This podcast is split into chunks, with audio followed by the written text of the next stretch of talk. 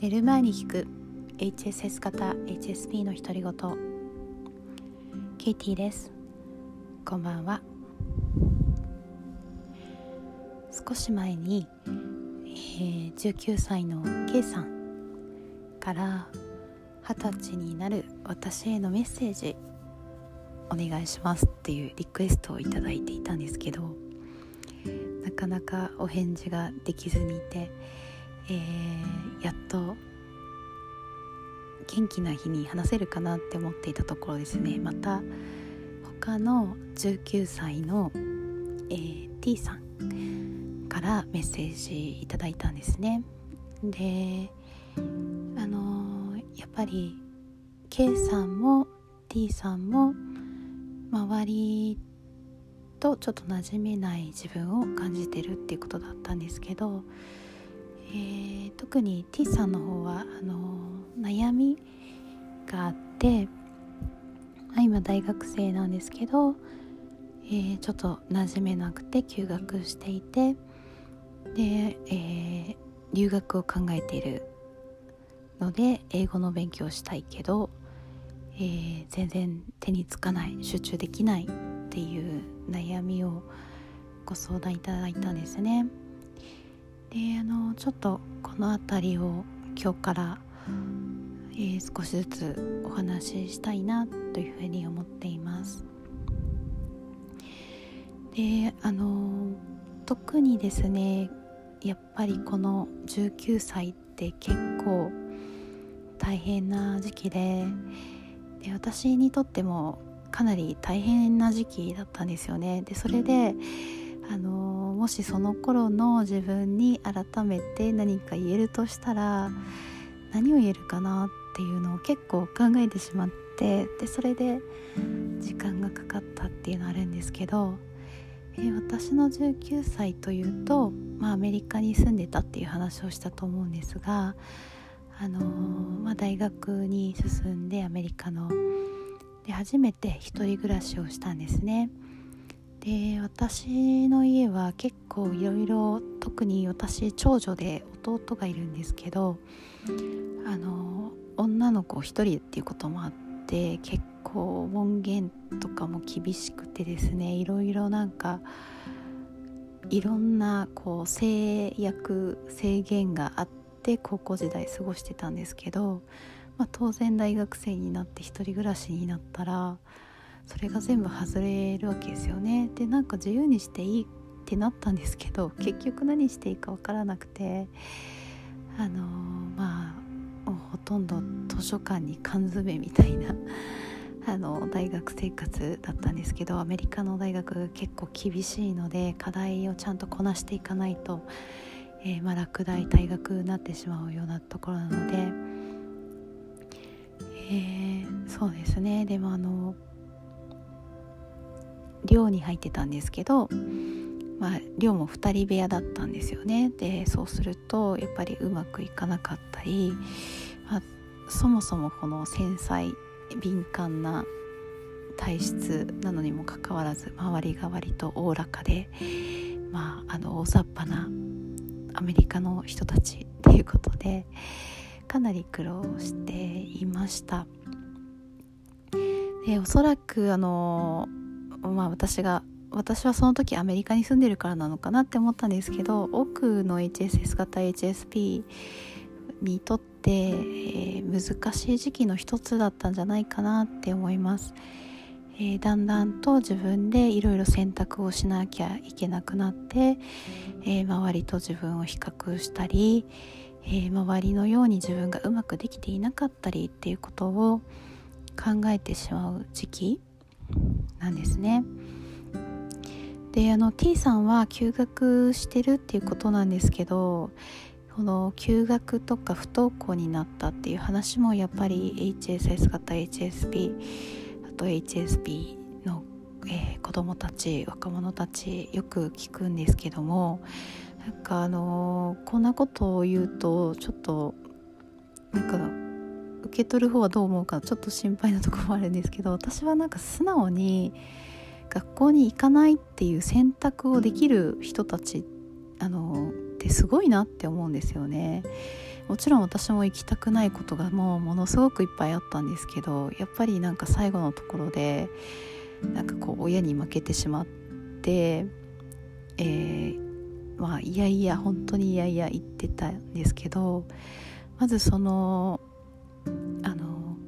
自分で決めていかないっていうのってものすごく勇気がいることなので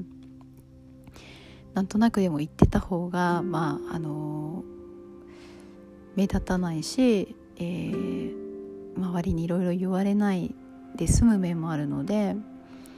まあ、あの言った方が多分辛いっていうのをことを自分は思ってると思うんですけど、まあ、あのちょっと離れたとこから見てる私にしたらちゃんと自分の心の声を聞いてあげてそういう選択をできているっていうことが素晴らしいなっていうふうに思います。で T さんはあれあれですよね留学したいっていうことも決まってるっていうことだったのでそれもやっぱりやりたいことがあって留学したいって思ってるわけなのでそれも素晴らしいですよね。で今あのちょっと家にいてもなんかこういろいろやる気が起きないっていうことなんですけどまあ、これもあれですよねいろんな理由があるのであのアドバイスとかはできないんですけど、まあ、ちょっとあの考え方としていこうかなっていうのをいくつかお話ししたいと思います。であのこれは、えー、T さん K さんだけじゃなくてこれを聞いてくださっていて生きづらさを、えー、感じてる人皆さんに言いたいんですけどどうしても外側自分の外側を見てしまうですよねあの周りの評価とかどう見られてるかとかあの、まあ、親に期待されてるからそれを、えー、その期待に応えなきゃとか上司の期待に応えなきゃとかあの誰かの役に立たなきゃとか思っちゃうんですけどなんかそれは一旦忘れてほしい。ものすごく難しいことだと思うんですけどなぜかというとですねあのもう答えは自分の中にあるんです。自分の内側に答えはあってで自分の素晴らしさも本当は知ってるんですよね。知ってるんですけどそれを忘れてしまう。でその忘れてしまう理由の一つが今さっき言ったようないろんな雑音外からの雑音なんですね。なのでもう一度自分のことを思い出してほしいって思うんです。で昨日後あの読んでいたアラン・コーエンさんの本で、えー、人っていうのは頭と心と体があってで頭の大きなバケツ、えー、体の大きなバケツ心の大きなバケツって3つあるんですけどあのそのバケツを運ぼうとすると両手しかないから2つずつしか運べないので1つを置いてきてしまうっていう話をしていてであのその3つのバランスが取れてることが大事なんですけど、まあ、大体1つとか2つに偏ってしまって3つ目を忘れてしまうって言ってたんですね。であのこれを聞いてくださってる、え方たちは今心に向き合おうと思ってると思うんですけど、えー、心と頭の区別って結構つけづらくてどうしても自分を分かりたいって思うが、まああまり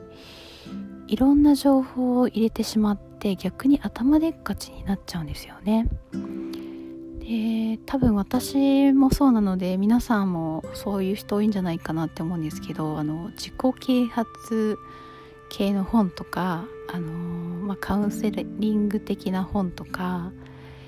えー、どうしたら人生生きやすくなるかとか幸せになれるかみたいな本多分たくさん読んでると思うんですけどあの合わないものってものすごくたくさんあるんですよ。まあ、例えば読んだことないので言えないんですけどあのなんか一時期鈍感力とか流行りましたよね。えー、多分合わないと思います。どんなに頑張っても鈍感にはなれないから。んであとですね、まあ、私はあのお金お金ってすごい言ってるの、まあ、スピリチュアルは好きなんですけどお金の話がやったら出てくるのとかダメなんですね。あとあの成功術みたいのであのすごく競争を意識して、えー、書いてあるようなやつもなんかダメなんですよ。逆にそういうの読むと頭が混乱してしまって心の声が聞こえなくなっちゃうんですよね。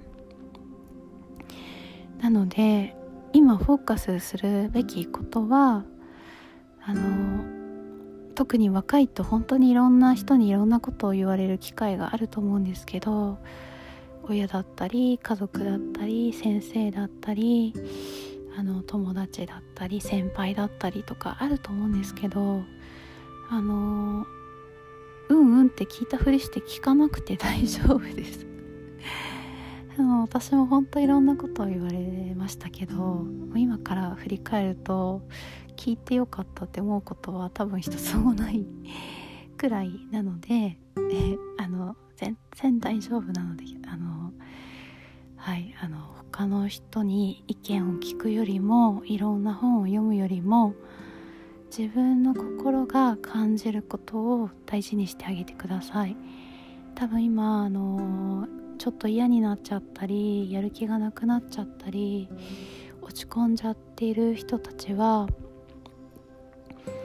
何かの期待に応えようとか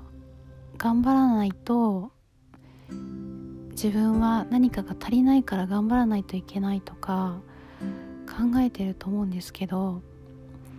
頑張らなくて大丈夫です。あのもうそのままで大丈夫。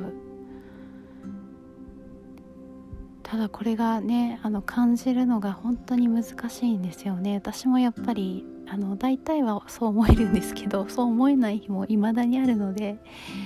難しさはすごく分かります。でそうですね。T さんの場合あのちょっとわからないんですけど家族と住んでるって言っていたのでもしかしたらあんまりずっと家にいるのがよくもう良くないのかなって思います。まあ外出てるんだったらいいんですけどね。えー、まああの大体家族の気配がするだけでも場合によってはストレスになるし特に心配されてる場合逆にその心配がとても重荷になってしまうんですよね残念ながら。あの心配されてるっていうことに申し訳なさをとても感じてしまうので、例えば勉強する間だけ、えー、まあ近所のコーヒーショップ行くとかあの私だったらあの河原がすぐそばにあるので、まあ、ちょっと河原にピクニックシート敷いて、えー、仕事するとかしてるんですけど、まあ、そういう自分が落ち着く場所を見つけてその何ですかねあの自分らしく入れる時間を少しでも作っていく。っていうのは大事かなって思います。あとは何ですかね。あといつも言ってますがあの食事ですね。結構日本人食事気にしない人が多いのでもうやってたらあれなんですけど、まあ、ご家族と住んでてお母さんが多分あのお食事用意してくれてるのでちょっと難しいところもあるかもしれないんですけど、まあ、特におすすめするのはやっぱりグルテンを減らすことあの麺類とか、えー、小麦が入ってるものを減らすそれでなんかこう妙な不安感とかあの集中力が途切れるっていうことが私はかなり、えー、改善しました。日本人はが8割ぐらいはあの合わないパンとか、えー、麺とか合わないらしいので、えー、ちょっと興味をもしあのあったら試してみるのも一つかなと思います。でああと私はあのヘム鉄を取ったりとかあのマルチビタミン系のサプリ取ってるんですけど多分その集中できないっていうものに何かあの食べた後眠くなるとか急に気分が悪くなるとか起き上がれないとかあの何かそういう理由があるのだったらあのまあえーと、インターネットで調べると、まあ、これかなっていうのがなんとなく出てくると思うので、えー、ちょっと調べてみるといいかもしれないですね。私が知ってる限りあの、まあ、私個人本当に個人になっちゃうんですけど関係してくるのは、えー、まあ、グルテンフリーとかあとリーキーガット症候群あと副腎疲労、と乳製品の耐性ももしかしたら日本人はほとんどないらしいのでその辺りもしあの乳製品結構取ってるようだったら。あとあれですねヘム鉄はあの貧血とかあとうつっぽい感じもあのヘム鉄不足で引き起こされてるらしいっていうのをちょっと、えー、名前を忘れちゃったんですけどそういう症状があるらしいです。そうですね。あのちょっと今日は長くなったので一回これで今日は終わりたいと思うんですけどうーんまたあの K さんへのメッセージも含めて思いついたことがあったら、えー、お話したいなっていうふうに思います。うんでもあの本当に言えるのは生きづらさっていうのは自分のせいじゃないことが本当に多くて周りの環境が自分と合っていないだけなのでどうしても自分が何か間違ってるとか欠陥があるとか何か足りない努力が足りないとか思っちゃうんですけど本当にそのままで大丈夫。あの本当下手したら誰も分かってくれないかもしれないんですけど本当に大丈夫ですっ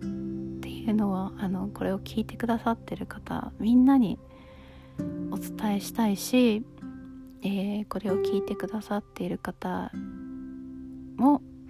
是非、えー、T さん K さんそしてこれを聞いてくださってる他の方たちにあの何ですかね祈りのエネルギーもうそのままで素晴らしくて素敵な自分でいられるっていう感覚をつかめるように祈っててほしいなと思います今日もぐっすり眠れますようにおやすみなさい。